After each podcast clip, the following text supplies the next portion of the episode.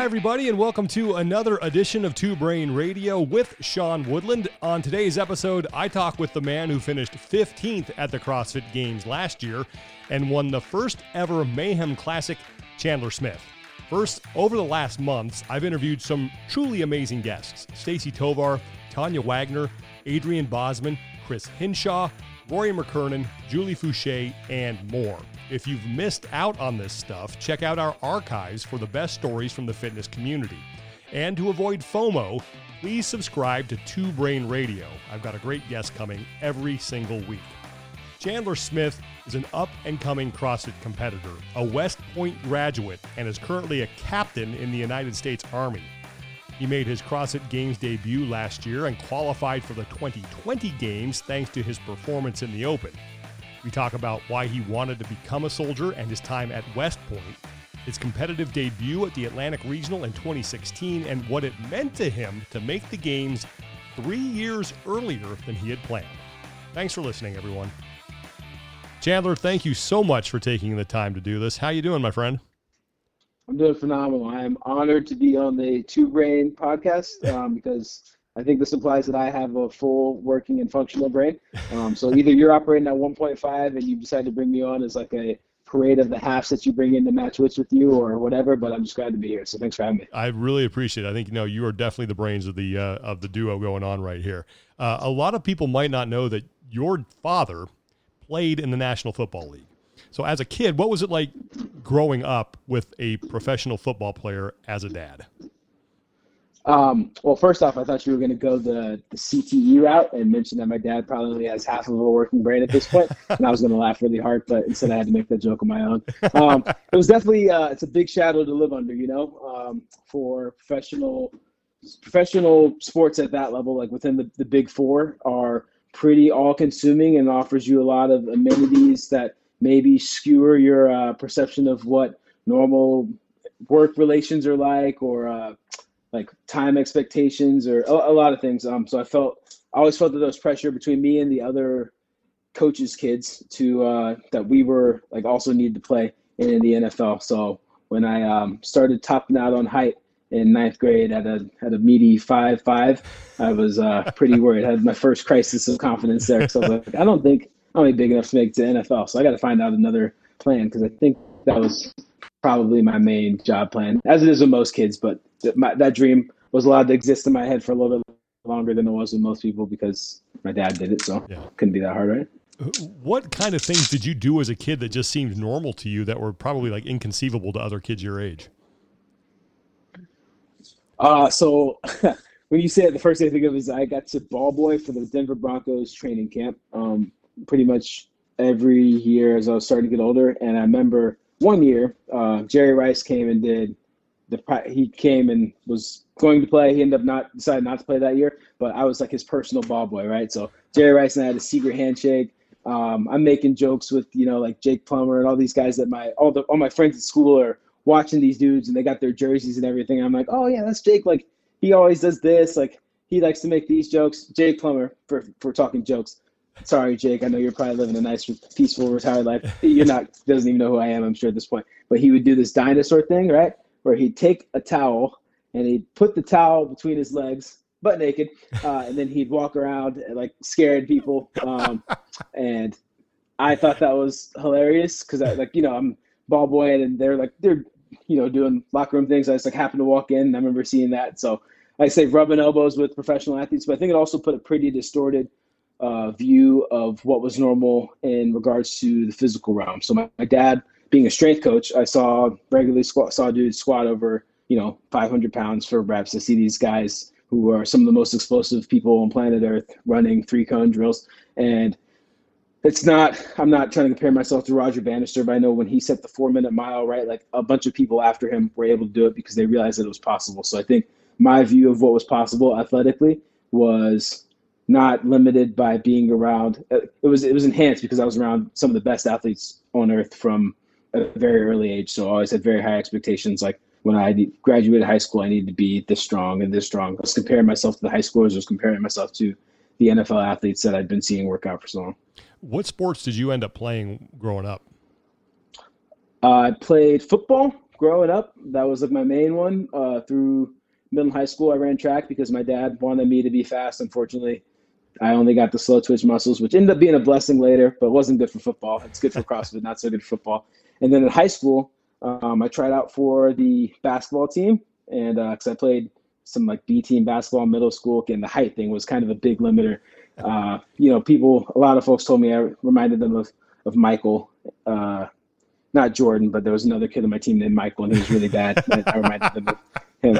Uh, and uh, I tried out for the basketball team my freshman year at Rockhurst, and it was readily apparent that I was not going to make the team.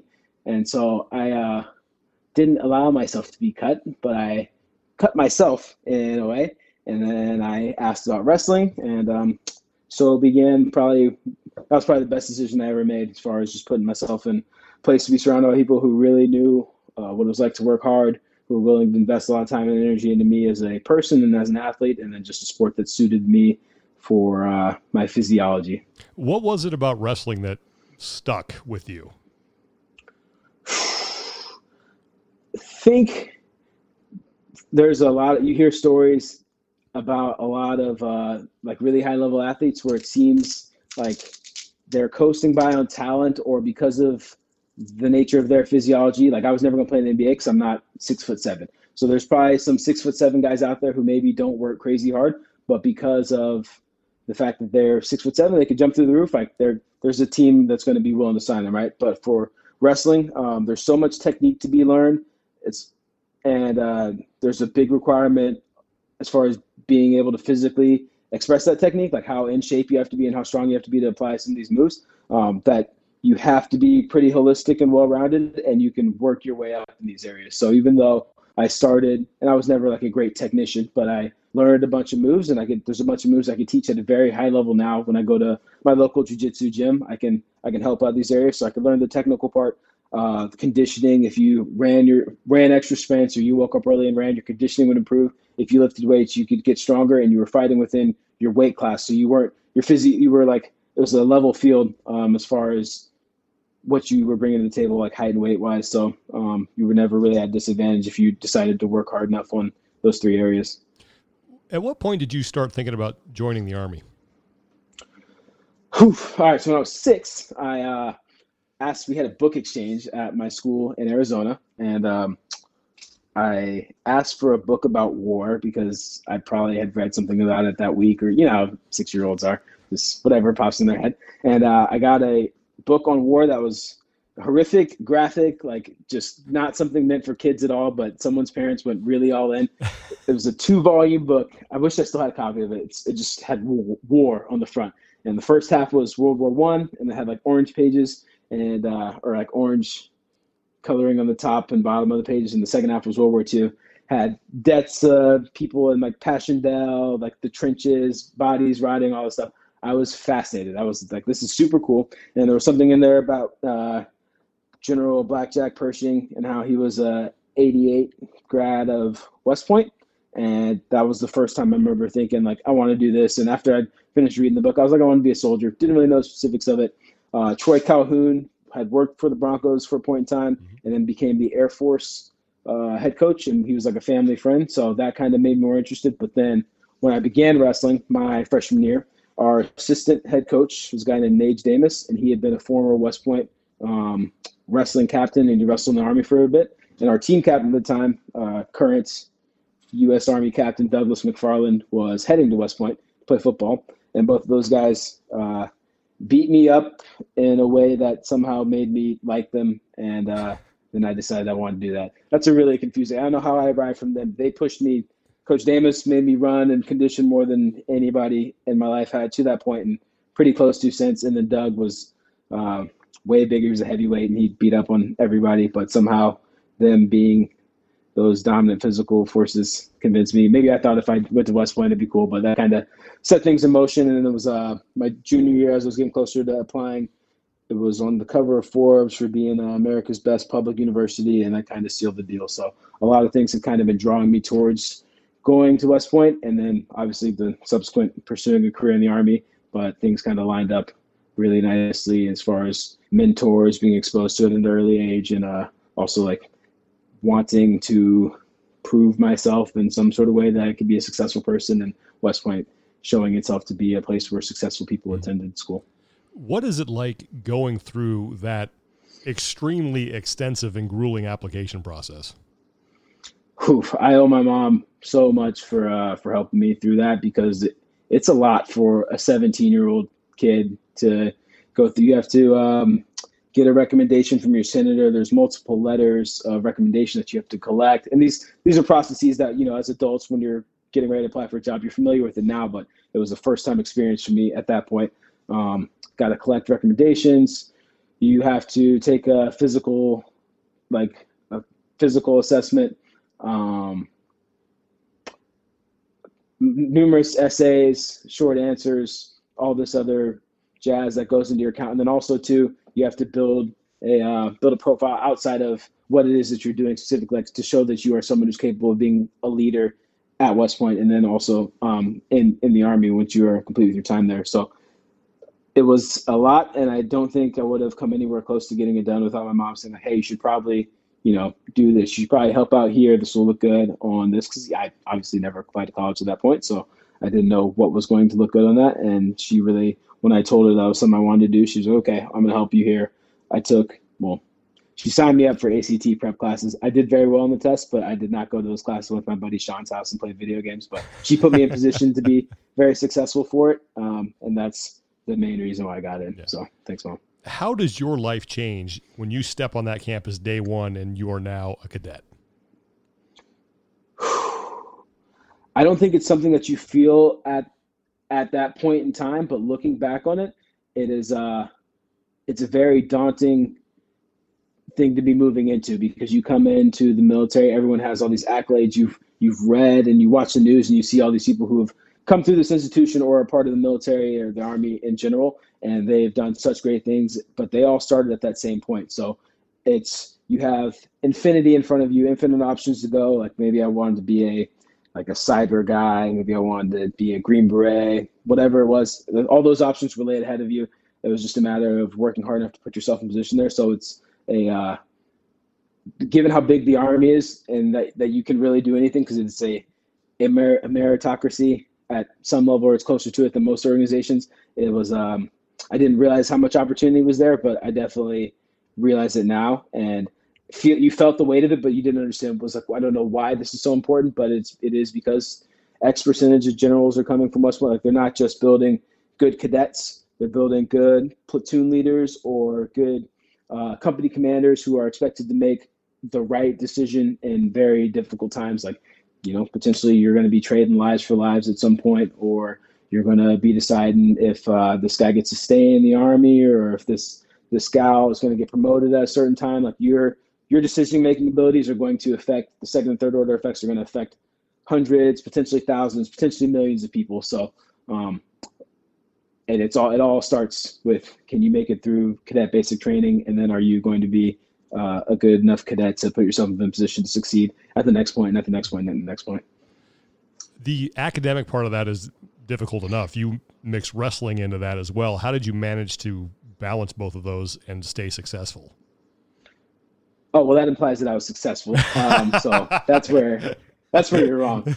I uh, definitely did a little too much wrestling and too many burpees. Probably should have done more school, especially if I uh, decide to get out at some point and like want to apply for a grad school. My GPA was good enough. You, are always being ranked um, mm-hmm. against your class members at West Point, and you have there's an academic. They've ch- they've changed a little bit. My brother's a junior there now. It's a diff- different system now. When I was there, um, there's you have your academic ranking, you have your physical ranking, you have your military ranking. Those are all weighted differently. Academic being the heaviest, military I think next, and physical performance. But you're ranked one, two, I think 992 you get a number every semester and tells you where you're at in relation to everybody else and how well your ranking is like determining what branch you get to go to so if i wanted to be an aviator or a, a finance officer both those kind of go out early so if you have a high class rank you can get those and if you don't i'm not going to say anything bad about any other branches but people know what branches go out last um, actually wait this is not a military if like field artillery armor the branch i went i was not lowly ranked but th- those go out late and then also they determine where you get to go for your first assignment. So if you have if you worked with the art school, then you can go to Italy, or if you didn't, then you're probably going to the also equally lovely Fort Polk, Louisiana. Um, so it, it weighed on you pretty heavily, and I like tried to balance it all, but I definitely, especially, I walked onto the wrestling team, um, and but by my sophomore year, I think most of my identity as a cadet was rooted in the west in the wrestling team. So my grades did not really. I, I did well. Um, I did better than my brother. That's important. He's going to graduate with a worse GPA than I did. He doesn't have an excuse of wrestling.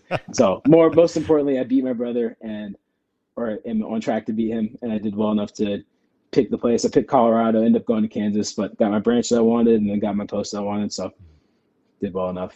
How did balancing that, it? How did that whole experience change you as a person? I think it really just taught me how much I was capable of, while also simultaneously it's, it's element double thing. It taught me how much I was un, incapable of, and also how much I was capable of. Incapable in that I was surrounded by people who were so much smarter than me, other cadets or uh, professors who had were just so squared away militarily or so proficient at their jobs that uh, they set standards that even then, like even knowing that I could work really hard, I had the capacity to work really hard. I knew I could never, I wasn't going to be as smart as some of these people, and I wasn't going to be as uh, tactically proficient as some of these other folks. They lived and breathed it, and they, you know, just got an understanding for it, had an understanding for it that I didn't. But also, I learned that I could function on not a ton of sleep. I could simultaneously study hard, maintain one or two personal relationships. Really, not that many, but I guess the team counts. So, like, do do a few things um, that were way harder than what I expected to, especially during wrestling season when I was cutting weight and then still attending classes, uh, fighting to stay awake, running on very little sleep, working out for four to six hours a day between the weight cut sessions and lifting weights and then wrestling practice, uh, and then still studying. Like I was capable of a lot. If you would have told me that I was doing all that stuff, you would ask me to do that stuff now. I don't think I could, but in the right situation, I was capable of it. So even though I don't, I wouldn't love to operate at that level of stress, I know that I can do it. So then I think the design of this is so when you are under situations of extreme pressure, like you have to make a, uh, a snap decision or uh, you're under a time crunch in a, in a combat situation or something more serious than turning in a paper like you have at West Point, you you're used to that amount of stress and you're able to react appropriately and not have it overwhelm you. How did you find CrossFit?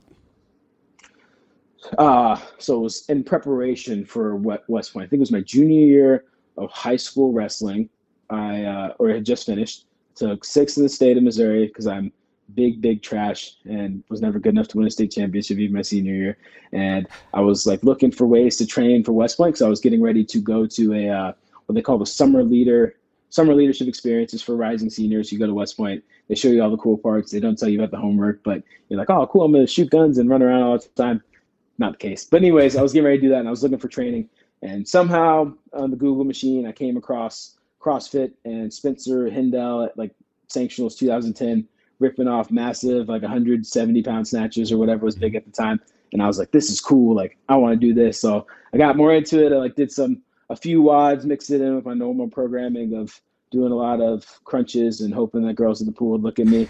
And um, my junior year, or my senior year of wrestling, I started like actually mixing it in because I was very intent on winning a state title, which again, I was big fat failure and did not get that done. but after that was complete, I had found that I liked how I was training. I thought I was in pretty good shape. So I went to the local 24 hour fitness after like this is February 2011. So I've been dabbling for a while. And there was a guy at the gym named Ronnie Oswald, and he was getting ready to open up one of the earliest gyms in Kansas City, CrossFit Sky's Limit. And he was like, Hey, shouldn't be telling you this because I want to get fired, but you look like you're trying to do CrossFit, only you're terrible. It looks like a very a version of it. Like if I was blind and I was trying to describe how CrossFit worked to someone who was also blind, I was like, all right, get it, I'm back, got it. But uh, he was like, if you help me build this gym, I'll let you come for free. And I was like, I don't really care about anything, but you said free, so I'm very interested.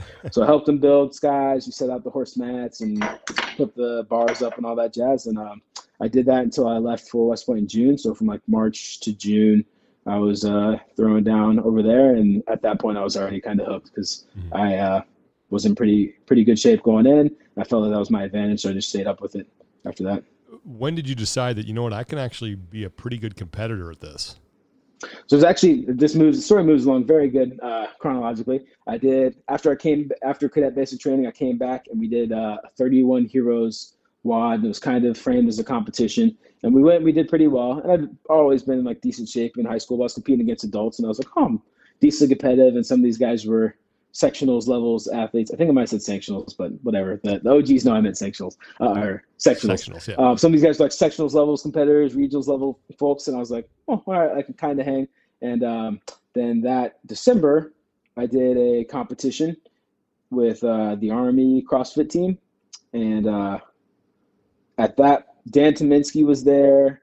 A couple other Northeast regional guys that were, you know, real legit were there, and I made it to the final eight and I didn't know how to do. I think I did not do like a kettlebell swing, so I got cut. But whatever. um, at that point, I was like, "Huh." I'm like definitely competitive. And then I watched the games in the summer of 2012, and that's where I came up with this games 2022 thing. I was like, if I give myself a decade, the army, you can kind of look at your career timeline and assume like when you're gonna be in positions of uh, like a little more free time, positions without free time. And I said, I think by 2022, I'll be done with command and all this jazz. Like that gives me enough time. Ten years gives me enough time to train um, and get myself ready to make the games by then. So that's my goal. And I said I wrote it down and I uh, did a really bad Photoshop. That's still the background of my phone. It says games 2022 because it's 2012, but I just copied the two, pasted over the one like a like a genius. One of the one of the greatest accomplishments I have had to this day, to be honest, making that Photoshop. And uh, I said I was going to do it. So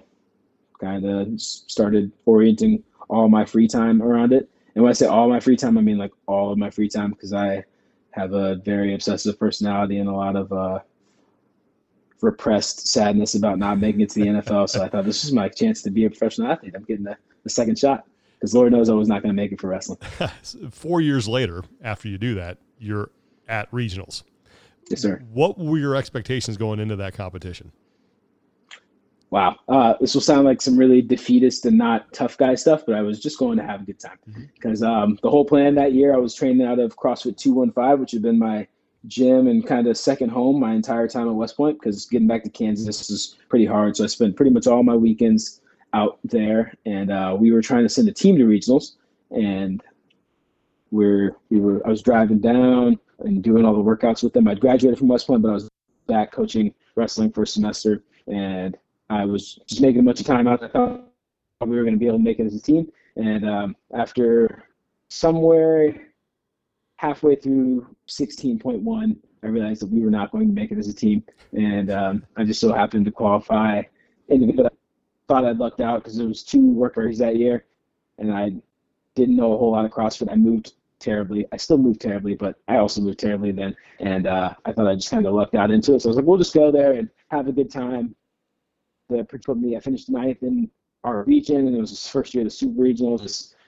If you put them all together, I was expecting to take like 15th or something. So that'd be cool. Like that'd be nice to go there and take 15th. So we'll show up and see what happens. Hey guys, before we go any further with Chandler Smith, I wanted to ask you a question. Remember when pictures of bloody hands and vomit attracted clients to your gym? Well, that stopped working in about 2011 or so. It's also not enough to be a great coach or programmer. The key to success in 2020 is building a personal relationship with each client, then helping that client's friends and family. Total ad spend on that? Nothing.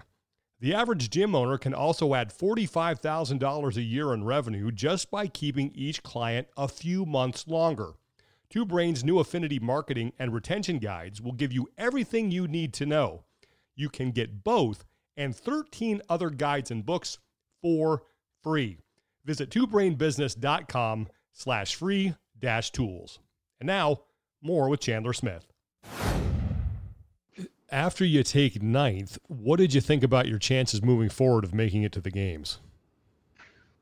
I didn't think this because I was in a very, very good position um, as far as like coaching and then having access to a competitive gym.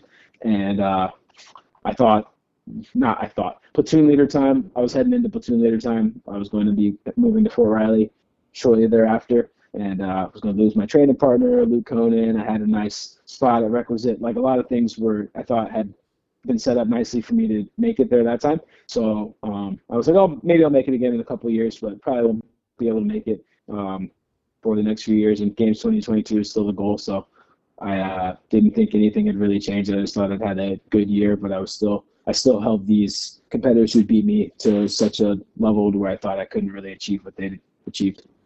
You had a freak accident, I think, in 2017. What exactly happened yeah. to your hand? Uh, I always like to tell the children that it was a freak nail biting accident. if you're a kid and you're listening, don't bite your nails.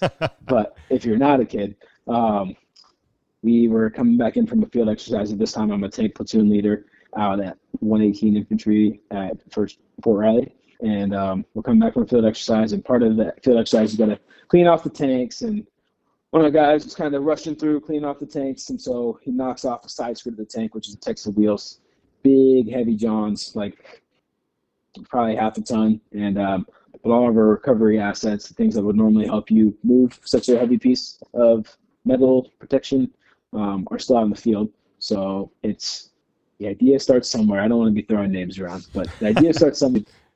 Pick it up and load it onto the Humvee. And I just got out there to uh, get yelled at because we messed. And if the guys mess up, then if I'm in charge, I have also messed up.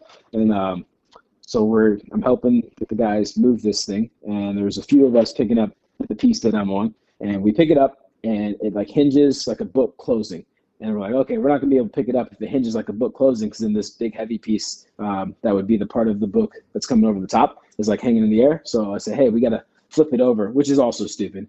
flipping this over was not gonna work either. But so we got to flip it over to make the hinge work with us. And so while I'm explaining this to uh, some of the other guys in the unit, and they all step back to take some time to listen because I mean, anytime anytime you get a chance to hear me speak, it's it's magical, and they're just appreciating the moment. You know, beautiful winter day out in the middle of Kansas, and so I go to help lower, bring it back down so we can bring in the flip. And as I'm bringing it down, we had five guys bring it up, but only two guys brought it down. I am one of the two guys, and the other guy's like, "Man, this is a lot heavier with two people." He's right, and he says, "But Lieutenant Smith, he deadlifts a ton. I saw the video. He's really strong, so." He can probably just deadlift it on his own. So I'm just gonna let go and let him have it. So he gets gets out of dodge, but he doesn't tell me that he's getting out of dodge. So it becomes a Chandler problem, and so it comes down. My deadlift skills fail me, and I'm like, oh man, what a stinger! Ouch, yoinks! And uh, I look, I'll never forget looking at my glove, and it was like a black glove. It was a glove I had from school. I looked at the glove, and like because it had taken the piece of the glove with my finger, the gloves like is missing some. You know, you shake your hand like ah yikes, ah. And you're like man, it really stings. And I look at it, and I'm like, there's no part of that glove, which is such a ridiculous thing because my finger is where that, and as, as I'm doing them, I'm like, oh, ah. Hmm. and I look at it and I already know, but I like, let's just take it off to check. And so I like pull it off, and it's hard to pull off because it's all intertwined with my bone at that point and all that jazz. I pull it off. And um, fun fact for anybody who's ever wondered what it would look like if you lost a digit, blood does not shoot out a la like movies. It like pours out like you're pouring a glass of water. So like blood just starts falling on my hand, and then um, it the story is R rated from there. But it wasn't a good time. What when that happened? I mean, I'm sure there's a lot going through your head, but as far as your CrossFit career was concerned, what were you thinking at that time? I thought it was super over because um, I assumed, you know, like that you needed all your hands and stuff for grip, which is a good assumption. It was also the first full day of the 2017 Open. I'd done 17.1 that night, uh, the night it got announced, chasing Brent. I think it was Brent and Pat, and which is cool now because I'm decent enough friends with both those guys. Wow to think about. But uh, it was like the first full day of the Open, and I was already planning my retest for Saturday, my retest for Monday, and all this other jazz. And I was like, man, it's over. It's all over. And I didn't have uh, really any experience to know anything else. I hadn't, I don't think anybody had had a similar injury in the sport. And uh, yeah, thought I was toast. So very bummed for the next couple months because I'd also broken a few bones to where I couldn't really sustain any like contact. So I was just running a bunch and squatting, kind of like I'm doing now, and uh, didn't really think I was going to be able to do much when you were completely healed from that, how did that affect your training moving forward? So I think I was probably healed up like July. That happened February 27, 2017. I was getting healed up in July. I went to training think tank to uh, train with Noah and Travis for the first time. I don't remember how I'd made that. Oh, I was friends with Noah, not not how I'd, I'd already when I'd gone out to see him the year before and um, went down to train. I got smoked. I don't know if I want to work out all weekend, but at least I was like starting to get back in shape. Um, and I was like, there's some things I can do pretty well, and maybe like if I work a bunch of grip and everything. And then it had happened that I was getting ready. My unit was getting ready to deploy to Europe as part of Operation Atlantic Resolve, which is this continuous U.S. presence in Europe to deter Russian aggression. Sorry, Krinikov.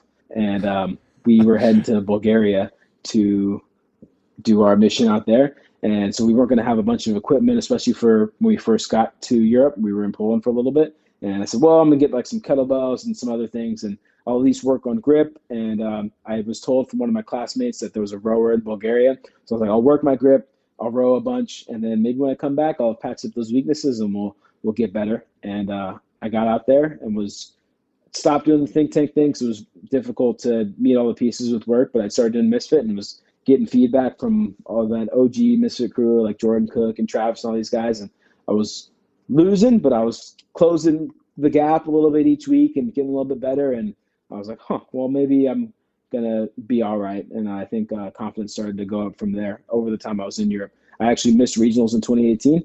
I was in my scores were I think I was like a third guy out worldwide, and it was the only region I didn't make it in was being out in Bulgaria. But that made me even uh, even hungrier and kind of made me realize that actually I, I, was pretty close at least to being a regionals level athlete again. So that was where my expectation was at. You come back in 2019 to the U.S. and then you take 40th overall in the Open. It wasn't good enough to qualify you for the games, but I mean that's a hell of a result. What did you? What did that do for your confidence? That so that's when it started. Uh, that that definitely drove it up a lot. I'd done Dubai as a team in 2018 with uh, Travis, Andrea Nisler, Taylor Williamson. We took second, so we were spot away qualifying. And I did Wodapalooza with Jordan Cook, Kinsey Riley, and China Cho. We took third, but one of the teams already qualified, so we were spot from qualifying. And so I was already like pretty hungry. Also, my life was in shambles. I didn't have anything else going on besides fitness, so that that makes for a good training environment too. Um, and then I moved to Fort Benning, where I was doing the maneuver captain's career course. So I had a little bit more time than I'd had at Fort Riley.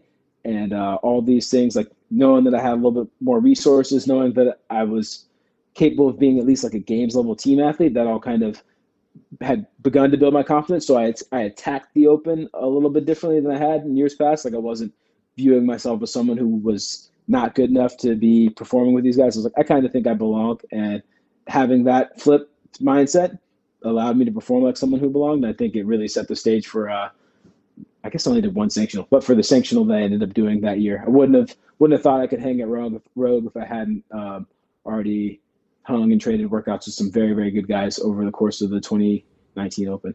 Yeah, you mentioned the Rogue Invitational, and you, that is a loaded field. What were your yes, expectations when you showed up in Columbus? um, I like was hoping I was going to be in the mix, but I didn't really think um, I didn't think I was going to get the spot. Like I thought I was going to be close, but I'd had a couple close calls before, like being the first guy out in regionals. At some point, like if you're a, a little bit of a negative person, which I can tend to be when I'm not at my best, you uh, you expect bad things to happen. I said, well, we were spot away at the last two ones. I was a few spots. I think I was like five spots out from qualifying for the Open didn't make regionals year before a few spots. I was like, I'm probably going to come close and then not do well. But uh, my training going into that was awesome, awesome. So I did have a lot of confidence in my own physical abilities. I just figured that like I didn't give my abilities enough credit, and I thought the situation was going to be enough to overcome the fact that I was hanging out with my buds every day. We were really getting after it, and I had like good sleep, and like like life was supporting being good at fitness for the first time in a while.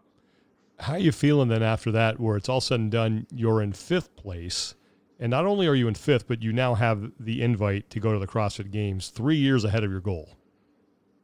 That's a that that made me smile super big just hearing that. Um, it felt really really good because it was a goal realized, but then um, after after a goal is realized, you know, you only you end up setting setting new ones. So that um, didn't really allow that to last too long, and it was a pretty quick turnaround because I think it was mid mid May, and the games were in July. So just continued to uh, to try and orient my life around um, being ready to go and perform well at the games. I uh, the Army fitness team was something a concept I'd heard about when I was still at uh, Fort Riley in 2018, like September, and I didn't think it was going to come through because again my mentality was just decently negative at that uh, that point in time. But it was starting to uh, settle down, and um, it looked like it was something that was actually going to happen. So I was building up some confidence that not only was I going to be able to go and give a good effort at that point in time, but I was also going to be able to set conditions to perform better in the future, which gave me even more confidence to like really buy in, you know, like knowing that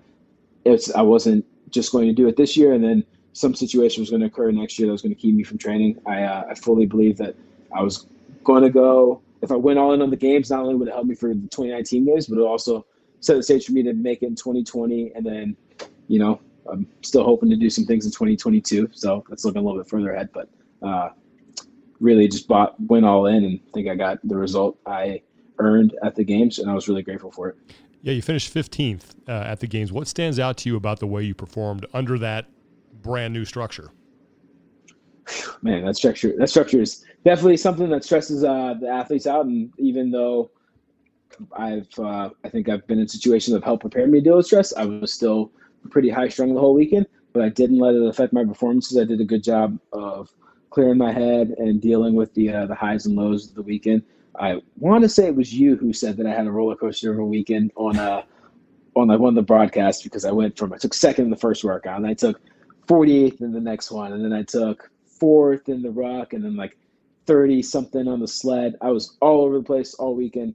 Um, and uh, I didn't let it really get to me. I stayed. My mentality was positive before the first workout, like immediately before. Sure, you have your jitters and everything, but like before it, I was like, I'm gonna go and I'm gonna give my best, and what I get is what I get. And then after the second workout, when I done pulling, I said, well, I didn't go great, but I'm gonna go after tomorrow and I'm gonna do what I do and see what happens. And things just continue to work. So I, I really do feel I didn't the cuts, you know, or what they were. Some people feel like they got screwed, or some people did better than they would have, and that's definitely the case. But I definitely feel like I got what I earned as well. Like the work that I put in and to be strong mentally and stay consistent over it gave me a consistent and uh, pretty good result that I think lined up with my level of fitness.